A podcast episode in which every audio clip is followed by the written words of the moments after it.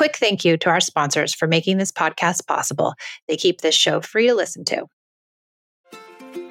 You know what I don't miss at all? The vicious week before my period. I always used to feel like I was walking in quicksand and craving the most unhealthy of foods. My sleep was always off and my moods were unpredictable. Now it's easier to manage PMS with Estrocontrol. Happy Mammoth, the company that created Hormone Harmony, is dedicated to making women's lives easier. And that means using only science backed ingredients that have been proven to work for women. They make no compromise when it comes to quality, and it shows. And the biggest benefit, feeling like myself again. That's what women mention over and over in their reviews. And there are over 14,000 reviews of Hormone Harmony. For a limited time, you can get 15% off the entire first order at happymammoth.com. Just use code PEACE at checkout. That's happymammoth.com and use the code PEACE for 15% off today.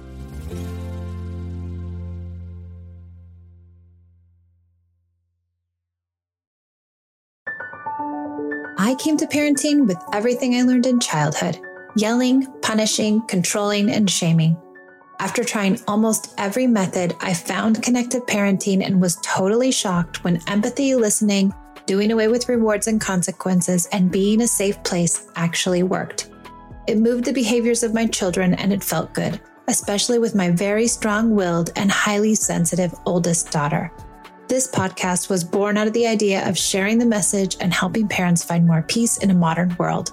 Welcome to the Peace and Parenting Podcast. So glad you're here.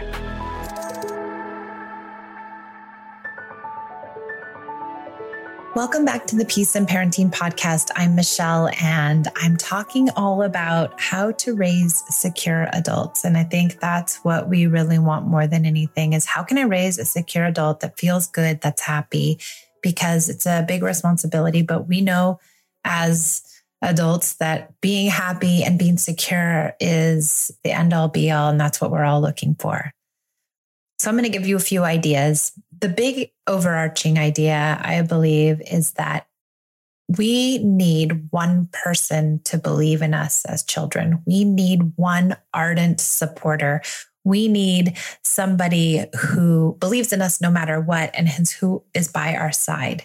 And when we believe those things, then we feel better about ourselves because we know that somebody sees the goodness in us and somebody sees us for who we are and somebody recognizes that we are a great person.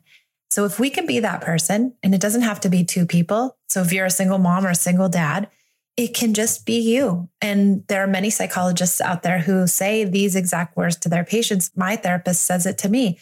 Your kids need one secure person, one person to help them get through this life in order to be well adjusted. So, if you can view yourself as that person, as always being on your child's side, as always having their back, as being their supporter, if every decision you make points to that idea, then you're doing them such a service in the way of security.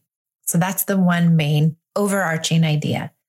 The other idea, which kind of goes along with that, is this idea of unconditional love. So if you're fully supporting somebody, then you also are loving them unconditionally. But that means that you are not punishing them and you are not overpraising them and you are not rewarding them. You are there no matter what even when they do the wrong thing, you're not disappointed. You're not judging them. You're not telling them what they've done is wrong and correcting them. Because it's hard to feel loved unconditionally if we're constantly being corrected or reprimanded or rewarded.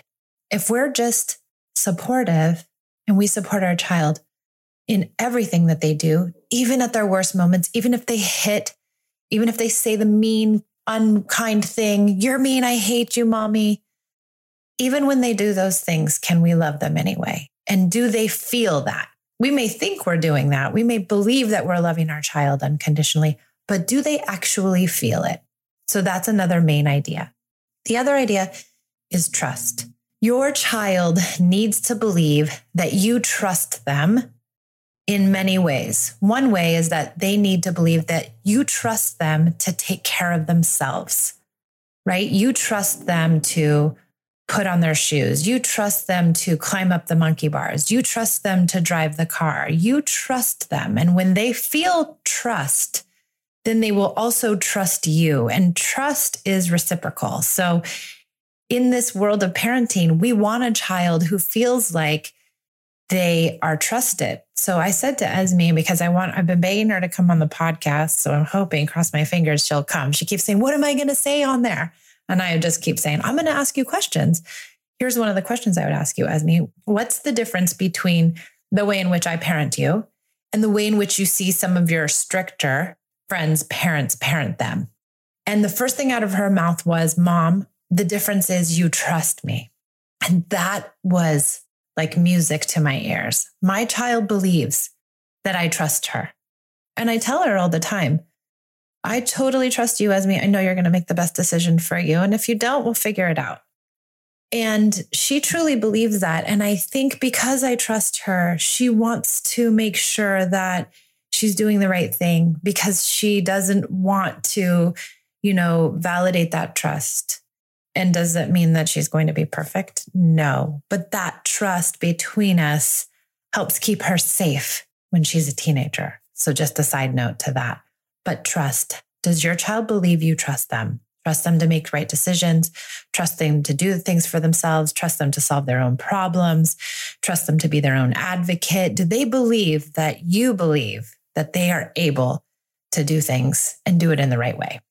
We want children who can take care of themselves, right? We want children who can grow into adults who can pay their bills, grow into adults who can have successful relationships, grow into adults who can you know, navigate the world and not have, you know, too much strife. We're all going to have strife, but mm-hmm. to have, you know, as little strife as they can.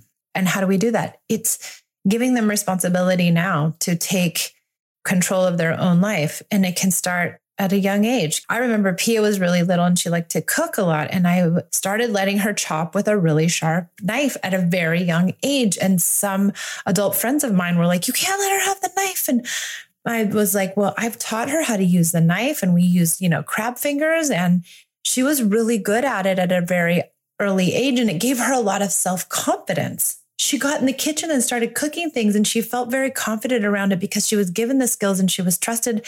And she knew that I believed she could do it. Could she have gotten hurt? Could she have cut her finger? Absolutely. She totally could. But we, scaffold this learning for her and she really got into this cooking. So, can you allow them to dress themselves? Can you allow them to brush their own teeth? Can you allow them to clean their own room when they're ready? Can you give them those responsibilities? Can they set their own bedtime and you know, in early school age? Where can you give them control over their life and where can you give them opportunities to learn how to take care of themselves? Can they learn to do the laundry? It doesn't have to be chores and it doesn't have to be forcing a kid to do something where you're just dropping it in their lap. How can we scaffold them to get to a place where they can take care of themselves and they can take care of themselves also emotionally? And how do you create that? Well, if you have deep wells of empathy for your child while they're having these big feelings and emotions and going through turmoil as a child, if you can come with empathy and understanding to them, can they then believe that they can get through their big emotions and their big feelings later on without you because you've helped them build resiliency around emotionality? And that's the biggest one. So if they believe you trust them and they believe you're on their side, and if they also believe that you'll be there for them emotionally because their big feelings aren't too big and too overwhelming, does that help them become more successful adults moving forward.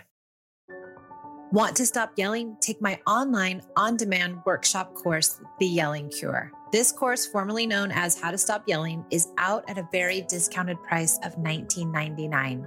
Learn my three pronged approach to eliminating yelling from your parenting for good. Head to the show notes and click the link and get started today. A child's life is an important time. It is the time they learn so many things.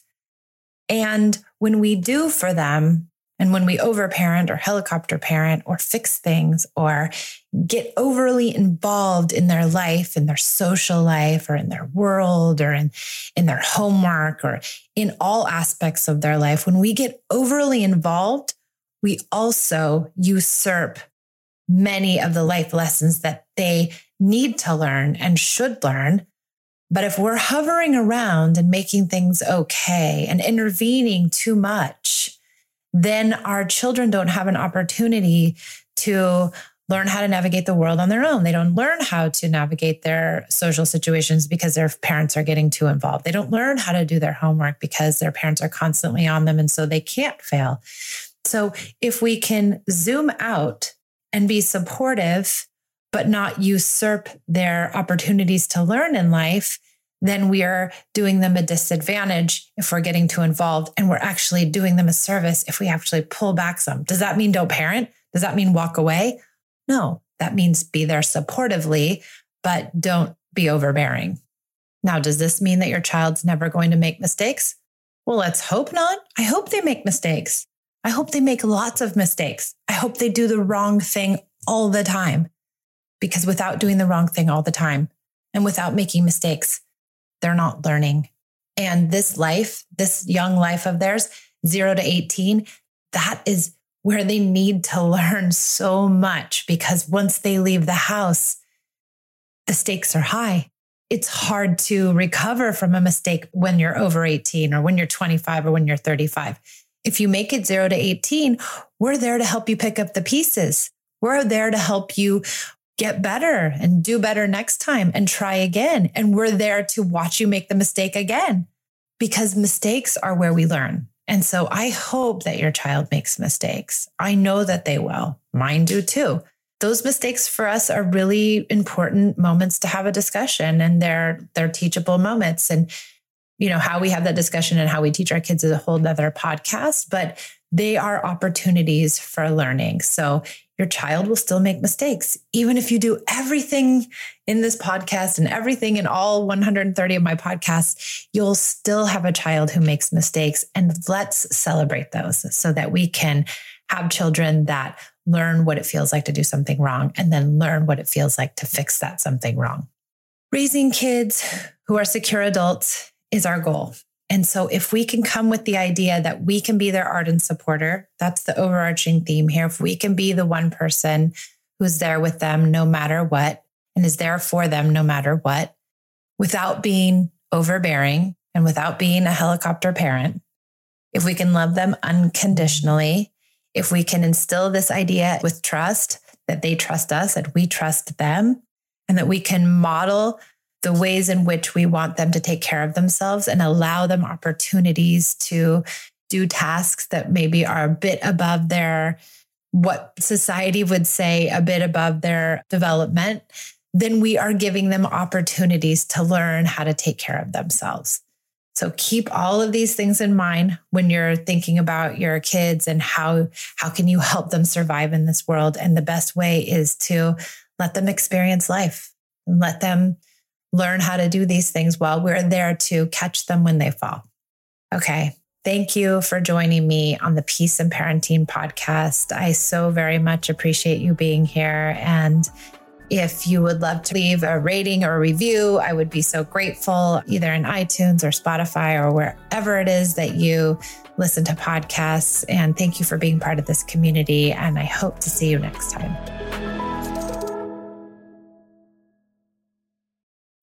When you need mealtime inspiration, it's worth shopping Kroger, where you'll find over 30,000 mouthwatering choices that excite your inner foodie. And no matter what tasty choice you make, you'll enjoy our everyday low prices, plus extra ways to save, like digital coupons worth over $600 each week. You can also save up to $1 off per gallon at the pump with fuel points. More savings and more inspiring flavors make shopping Kroger worth it every time. Kroger, fresh for everyone. Fuel restrictions apply.